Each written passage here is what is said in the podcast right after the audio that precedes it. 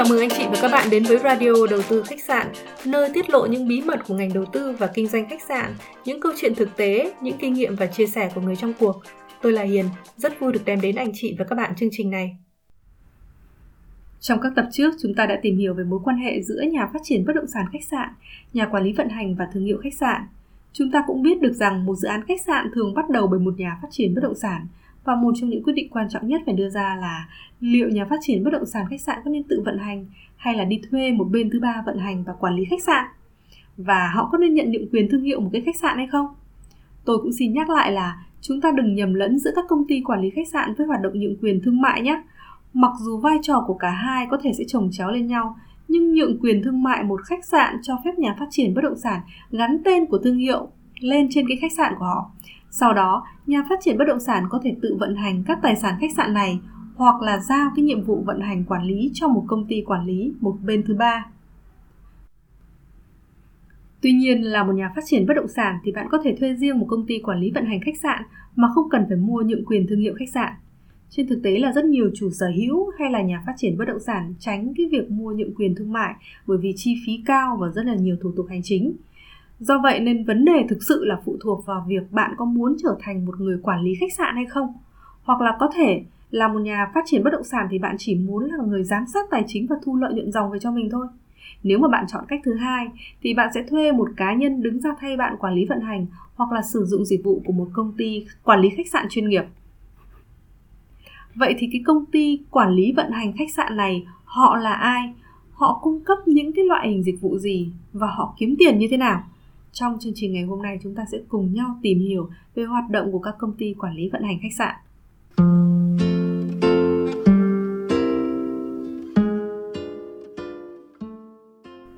Như vậy, nhà quản lý vận hành khách sạn họ là ai?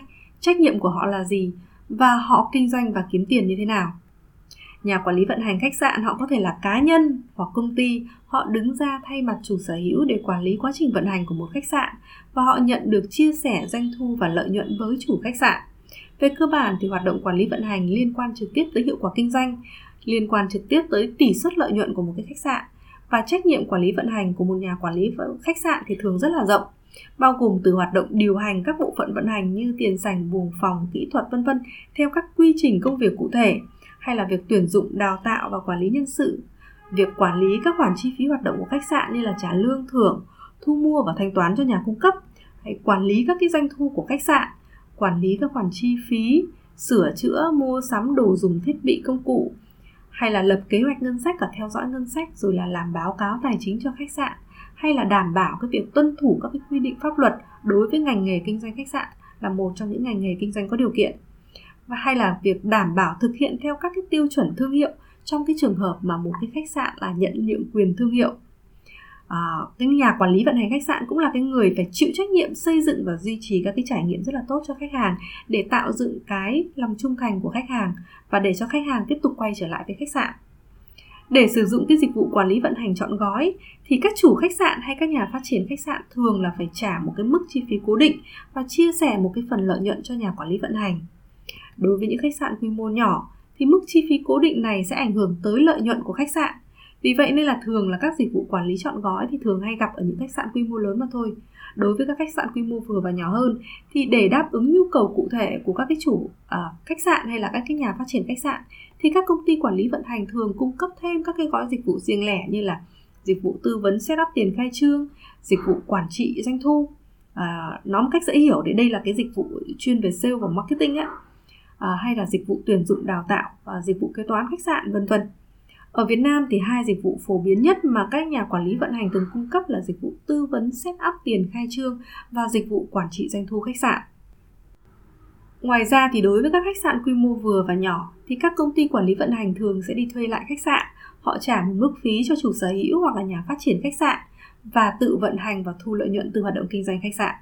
Như vậy là các công ty quản lý vận hành thì thường có hai cách cơ bản để có thể kiếm tiền, đó là cung cấp các gói dịch vụ quản lý vận hành khách sạn hoặc là đi thuê lại khách sạn và kinh doanh thu lợi nhuận.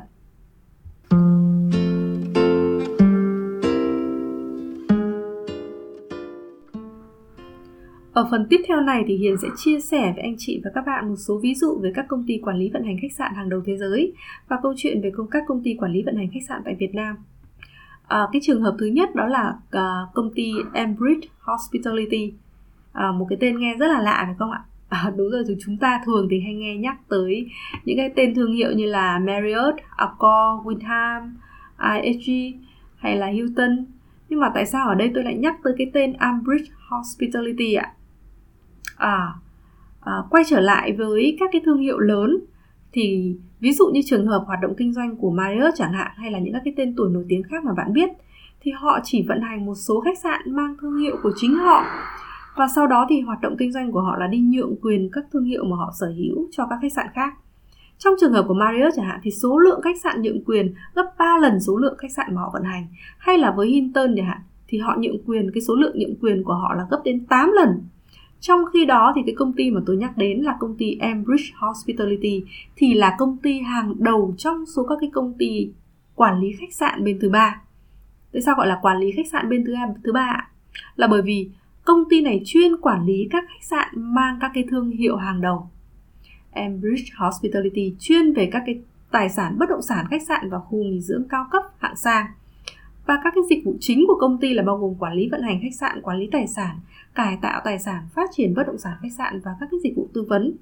Họ hiện đang quản lý hơn 1.500 khách sạn trên toàn cầu, gồm cả những các cái khách sạn mang thương hiệu quốc tế lẫn khách sạn độc lập. À như vậy là họ họ không phải là quản lý khách sạn mang thương hiệu của riêng họ mà họ tập trung vào việc quản lý các cái khách sạn mang thương hiệu nổi tiếng thế giới như là những các cái thương hiệu thuộc Marriott hay là Hilton chẳng hạn và những các cái khách sạn mang thương hiệu độc lập. À, trường hợp thứ hai mà tôi muốn kể đến đó là trường hợp của Hyatt Hotels. Hyatt Hotel vừa là một cái thương hiệu khách sạn nổi tiếng đúng không ạ? Chắc hẳn anh chị và các bạn cũng đã từng nghe qua. Nó cũng là một cái công ty quản lý vận hành bên thứ ba Hyatt thì hiện đang quản lý 372 khách sạn với hơn 61.000 phòng thông qua Unbound Collection. Đây là cái tập hợp các cái bất động sản khách sạn độc đáo trên thế giới. Ví dụ như là một cái khách sạn mang tính lịch sử ở Paris, hay là một khách sạn có địa thế độc đáo ở Trung Quốc chẳng hạn. Trong trường hợp này thì Hyatt là nhà quản lý vận hành cho các thương hiệu khách sạn độc lập. Đó là cái câu chuyện trên quy mô toàn thế giới. Còn những nhà quản lý vận hành khách sạn tại Việt Nam thì sao?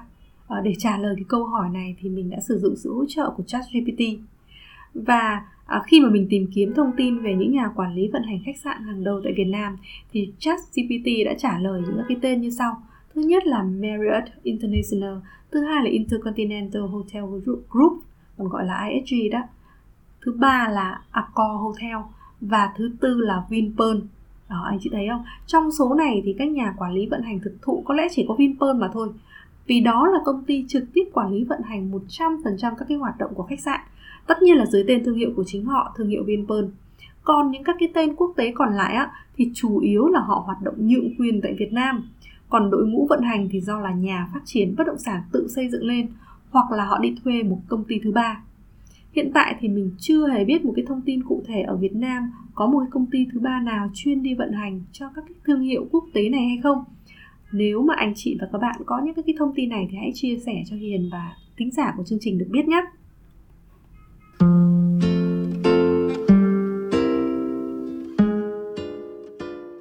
Sau một thời gian làm việc trong ngành thì tôi thấy có ba nhóm những nhà quản lý vận hành thị trường Việt Nam. Nhóm thứ nhất là những các cái công ty cung cấp dịch vụ vận hành khách sạn cho các chủ sở hữu và các nhà phát triển bất động sản khách sạn. Thông thường thì là những khách, khách sạn quy mô vừa và lớn ở trên 100 phòng khoảng như vậy Nhóm thứ hai là nhóm những công ty quản lý vận hành chuyên đi thuê lại và tự vận hành khách sạn. À, các khách sạn ở đây chủ yếu là các khách sạn quy mô vừa và nhỏ. À, công ty của bản thân tôi cũng thuộc nhóm thứ hai này cho nên tôi hiểu rất là rõ các cái hoạt động của nhóm này.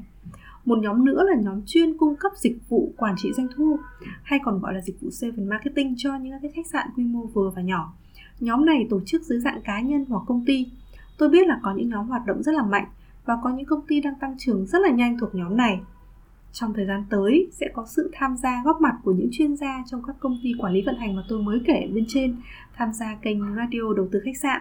Và lúc đó chúng ta sẽ có cơ hội trò chuyện và lắng nghe trực tiếp những các cái chia sẻ về nghề về thị trường của họ. À, nhân đây thì tôi muốn chia sẻ với anh chị điều này. Đối với những ai mà đang suy nghĩ tới việc bước chân vào lĩnh vực kinh doanh khách sạn với số vốn không quá lớn thì tôi cho rằng thị trường Việt Nam đang có rất nhiều tiềm năng và chỉ với việc phát triển các cái kỹ năng chuyên môn trong lĩnh vực vận hành khách sạn, thì anh chị và các bạn hoàn toàn có thể đặt những cái nền móng đầu tiên để xây dựng công ty quản lý vận hành khách sạn của riêng bạn. Cá nhân tôi thì năm 2017 tôi đã khởi nghiệp trong lĩnh vực này từ số vốn rất là ít và chủ yếu là bằng chất xám.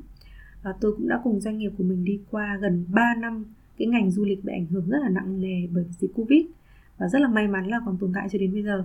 Tôi thì cũng đã từng ngày từng ngày một chứng kiến cái sự phục hồi mạnh mẽ của thị trường khách sạn và du lịch. Tôi thấy rằng là cái cơ hội trong ngành này trước mắt là rất là lớn. Đó cũng là cái lý do mà tôi tạo ra cái kênh podcast đầu tư khách sạn này. Và tôi hy vọng rằng những các cái chia sẻ của mình sẽ đến được với những người đang đi tìm kiếm cơ hội. Vì vậy, tôi rất là muốn lắng nghe những các cái phản hồi và đóng góp cho chương trình của các anh chị và các bạn. Và nếu mà ai đó có cái suy nghĩ nào đó muốn chia sẻ hoặc là có một câu hỏi được giải đáp thì chúng tôi sẽ rất là sẵn lòng đi tìm kiếm câu trả lời. Ở tại radio đầu tư khách sạn thì những bí mật sẽ dần dần được tiết lộ để anh chị và các bạn có thể nhìn thấy được cái tầm nhìn và tiềm năng của ngành khách sạn. Và chúc anh chị và các bạn có thể tìm được cơ hội và phát triển sự nghiệp của mình hoặc là xây dựng cái tài sản cho bản thân mình thông qua kênh radio đầu tư khách sạn. Hàng tuần thì chúng tôi sẽ có các cái buổi coffee chat ở Hà Nội hoặc Sài Gòn hoặc là các cái buổi webinar online theo các cái chủ đề khác nhau và để cập nhật thông tin và đăng ký tham gia các cái sự kiện online và offline của chúng tôi, thì anh chị và các bạn có thể truy cập vào website đầu tư khách sạn.com trang thông tin chính thức của chương trình radio đầu tư khách sạn. Cảm ơn anh chị và các bạn đã lắng nghe chương trình. Hẹn gặp lại anh chị và các bạn trong các chương trình lần sau.